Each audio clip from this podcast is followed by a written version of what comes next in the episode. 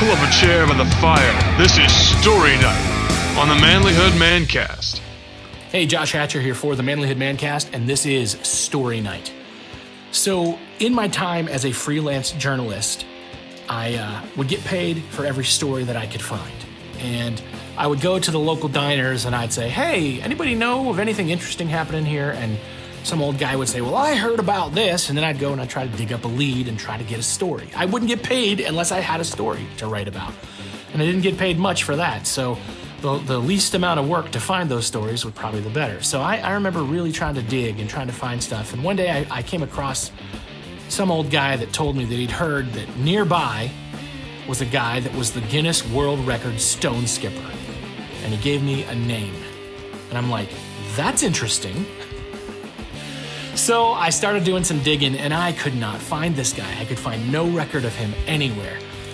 And I I, I kept asking around and I asked around for months. And then finally I'd find somebody who'd say, Well, I've heard of him. I heard he lives out in the woods in this little town and he lives like in a cabin with no electricity, only comes to town once a month. And then, so armed with that information, I started asking some other people, and somebody else says, Well, I heard he's got a post office box. He comes to town and stops in there. So I went to the post office and I said, If somebody had a post office box, but I didn't know the number, but I knew his name, could I drop a letter off for him? Well, you're not supposed to do that. I said, What if I put a stamp on it? Well, you're not supposed to do that. I said, Well, here's a letter with a name and a stamp, and it says P.O. Box, and there's a blank. What would happen if I just walked out the door? And she winked at me and says, Well, I'm not supposed to do that. And a few months later, I get a phone call. and this guy, it's now wintertime, and what had happened is this guy calls me up and he's living in another town with a family member because now it's the winter months and he comes out of the woods and goes and stays with a family member where it's warmer. This guy literally just lives in the woods in a cabin with no electricity.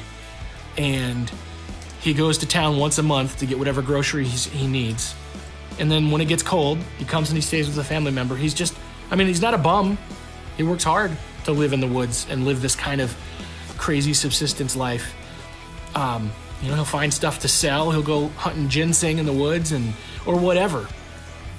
And somehow, for some reason, somebody convinced him to enter the Guinness World Record stone skipping competition.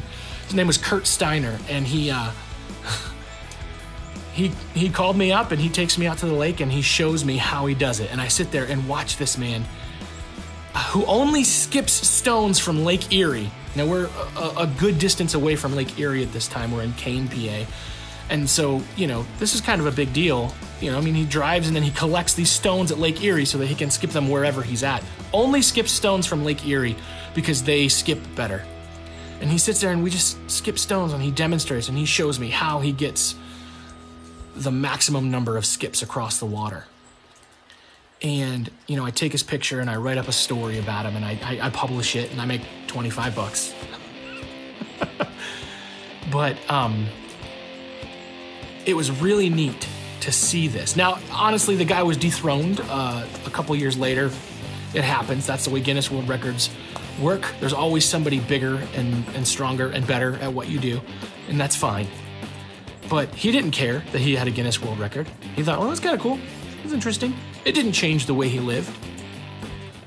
And I guess that's what the lesson for today is. Titles and notoriety only mean something if you want them to.